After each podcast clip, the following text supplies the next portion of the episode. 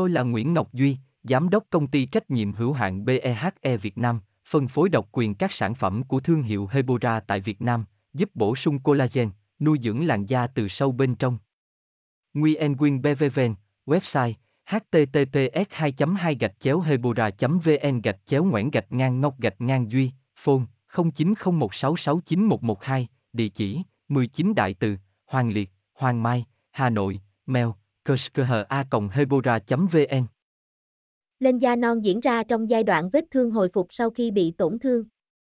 tùy thuộc vào cơ địa cách chăm sóc mức độ và diện tích tổn thương mà thời gian lên da non ở mỗi người sẽ khác nhau ban đầu vết thương lên da non bị đỏ hoặc hồng nhạt. Đây là dấu hiệu bình thường. Nhưng nếu chăm sóc không đúng cách, da non rất dễ bị thâm đen.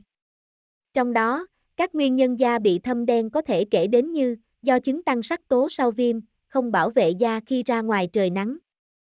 Vết thương lên da non bị thơ.